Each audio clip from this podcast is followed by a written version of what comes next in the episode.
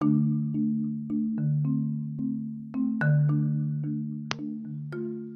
tal? Hola, sean todos bienvenidos. Estamos muy contentos de que nos estés escuchando. Bienvenidos todos a este podcast que se llama Historia de México en corto. Yo soy el profesor Gilberto Pérez Argüelles y los estaré acompañando durante los siguientes episodios.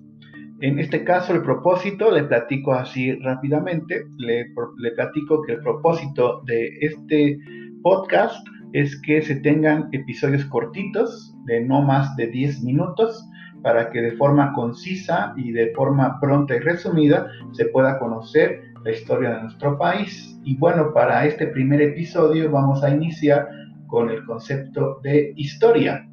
Estaremos entonces analizando, ¿verdad?, para qué sirve la historia. Buscamos reflexionar sobre la importancia del conocimiento histórico y también vamos a identificar qué son los actores históricos, las ramas de la historia y también las fuentes históricas. Entonces, vamos a iniciar. Y tendríamos que decir, en principio de cuentas, y vamos a contestar que la pregunta de qué es la historia. La historia es la ciencia de los seres humanos en el tiempo. Busca explicar cómo las relaciones sociales se modifican con el paso del tiempo. Regularmente va a ocupar eventos históricos que han hecho esto, cambiar las relaciones sociales con el paso del tiempo. Podríamos pensar, por ejemplo, en el caso de la conquista de México. Cuando hablamos de la conquista de México, estamos hablando de un evento histórico que va a modificar las relaciones sociales. ¿Estarán de acuerdo conmigo? las relaciones sociales se modificaron porque antes de la llegada de los españoles era distinta la forma de convivencia con las personas que habitaban, en este caso, las culturas de Mesoamérica. Una vez que llegan los españoles y conquistan este país, pues entonces se van a modificar sustancialmente las relaciones sociales.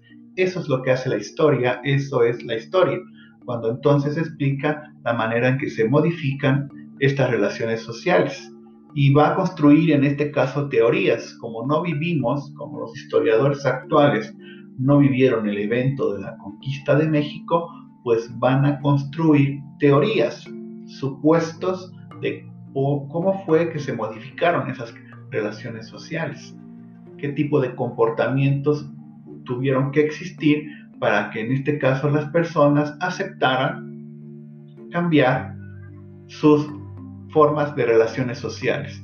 Y entonces va a determinar a través de estas teorías las causas y las consecuencias. ¿Cuáles fueron las causas de la conquista de México? ¿Cuáles fueron las consecuencias de la conquista de nuestro país? Claro, ocupando el mismo ejemplo, podría ocupar esto para cualquier evento histórico. Y entonces así la historia se vuelve algo muy importante porque al final va a estudiar el pasado pero es momento de reflexionar y entender que en este caso la historia no está muerta. La historia va a vivir porque eh, va a vivir en el presente, va a revivir constantemente y ese conocimiento se va transformando, se va transformando constantemente y entonces podríamos decir que el pasado vive en el presente, revive y se transforma constantemente. Y entonces aquellas personas que consideran que la historia está muerta, yo pienso que hay un error, porque en realidad la historia está muy viva. Estamos en este momento reviviendo la conquista de México. Ustedes que están escuchando este podcast están reflexionando sobre la, conquista de nuestro país. Y entonces en ese momento estamos pues reviviendo el pasado. El pasado vive en el presente. Y vamos a, en este caso, revivir y transformar nuestro conocimiento, porque usted ha tenido clases de conquista de México durante la primaria, secundaria, preparatoria, universidad, y entonces ese conocimiento se ha ido transformando, porque no fue lo mismo la manera en que vio la conquista de México cuando estaba en la primaria, a cuando, por ejemplo, usted está, estaba, por ejemplo, a nivel eh, universitario. Bueno, Hablaremos un poco de los actores de la historia. Regularmente se hablan de dos tipos. Estamos hablando de eh, actores colectivos, que son conglomerados humanos que cambiaron la historia. Estoy hablando, por ejemplo, de las Adelitas, ¿no? que es un conglomerado de personas que van a cambiar nuestra historia. Y así entonces note usted cómo estamos hablando de actores colectivos. Podríamos hablar del eh, ejército insurgente, otro conglomerado colectivo. Son personas que cambiaron la historia, que cambiaron la forma de relaciones sociales. Podríamos hablar, por supuesto, del otro tipo, que es en este caso los actores individuales. Ahí estamos hablando obviamente de personas. Y entonces hablamos de personas cuyas acciones modifican y dan vuelco a la historia de una comunidad. Estoy hablando, por ejemplo, de Pancho Villa, estoy hablando, por ejemplo, de Miguel Hidalgo, como actores individuales de la historia de México. Y así entonces son diferentes tipos de actores los que van a modificar las relaciones sociales de una comunidad. Hablaremos de algunas ramas, no todas, es muy diversa la ramificación que existe en cuestiones de historia, pero en principio de cuentas podríamos hablar de historia universal, de historia regional, que, no, eh, que abarca, por ejemplo, algunos eventos.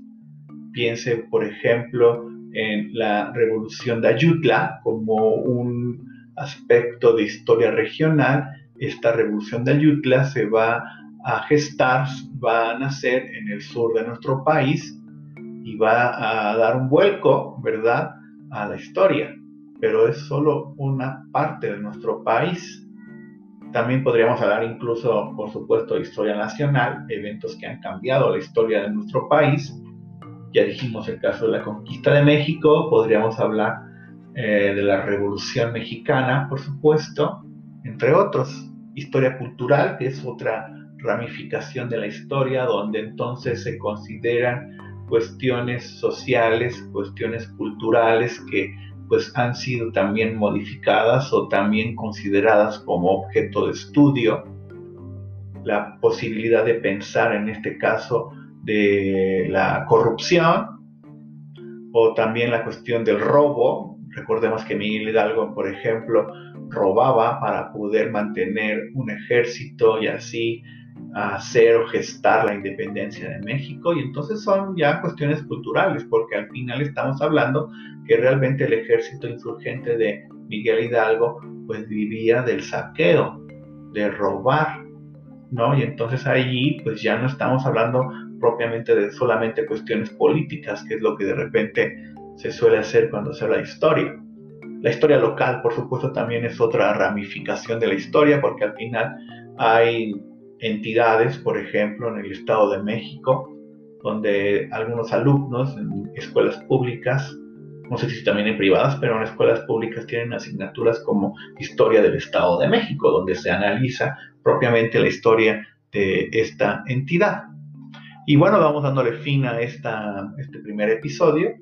Muchísimas gracias por estar acá, pero solamente nos faltaría hablar de las fuentes históricas que regularmente se dividen en dos, es muy sencillo. Hablar, por ejemplo, de fuentes históricas primarias que van a proceder del momento histórico. Estoy hablando de tratados, estoy hablando de censos, de periódicos, de objetos, ¿no? Algunos objetos nos pueden ayudar y sirven como fuente primaria para poder hacer teorías y así explicar eventos históricos. Podríamos hablar, por ejemplo, de la dictadura de Antonio López de Santana, un objeto que nos puede ayudar es, por ejemplo, el vestido o los vestidos de Dolores Tosta, que era su segunda esposa, donde lamentablemente esta este persona, Dolores Tosta, pues portaba eh, vestidos cosidos con hilos de oro. Y entonces eso, por supuesto, es un objeto, es una fuente histórica primaria porque estamos comprobando esta situación del derroche económico por parte de las personas que gobernaban México en aquel entonces. Es una fuente primaria. Podríamos hablar de los periódicos que anunciaban o explicaban lo que acabo de decir, ¿no? Periódicos de la época que fueron escritos al momento en que estaban sucediendo estas situaciones de derroche económico por parte de la clase política. También podríamos hablar de fuentes secundarias que son posteriores al momento histórico. Me estoy refiriendo, eh, por ejemplo, a libros de texto, películas, revistas, que fueron hechos posteriores, no se elaboraron al momento histórico de la dictadura de Antonio López Santana, sino más bien se van a redactar y van a explicar lo mismo, pero ya no se considera fuente primaria porque no es de esa época, sino que se redactó posteriormente. Y bueno, con esto damos fin a este primer episodio. Los invitamos a estar pendientes, a seguirnos, ¿verdad? En este podcast que se va a llamar y se seguirá llamando Historia de México en corto. Me despido, yo soy el profesor Gilberto Pérez Argüelles. Nos vemos próximamente. Chao.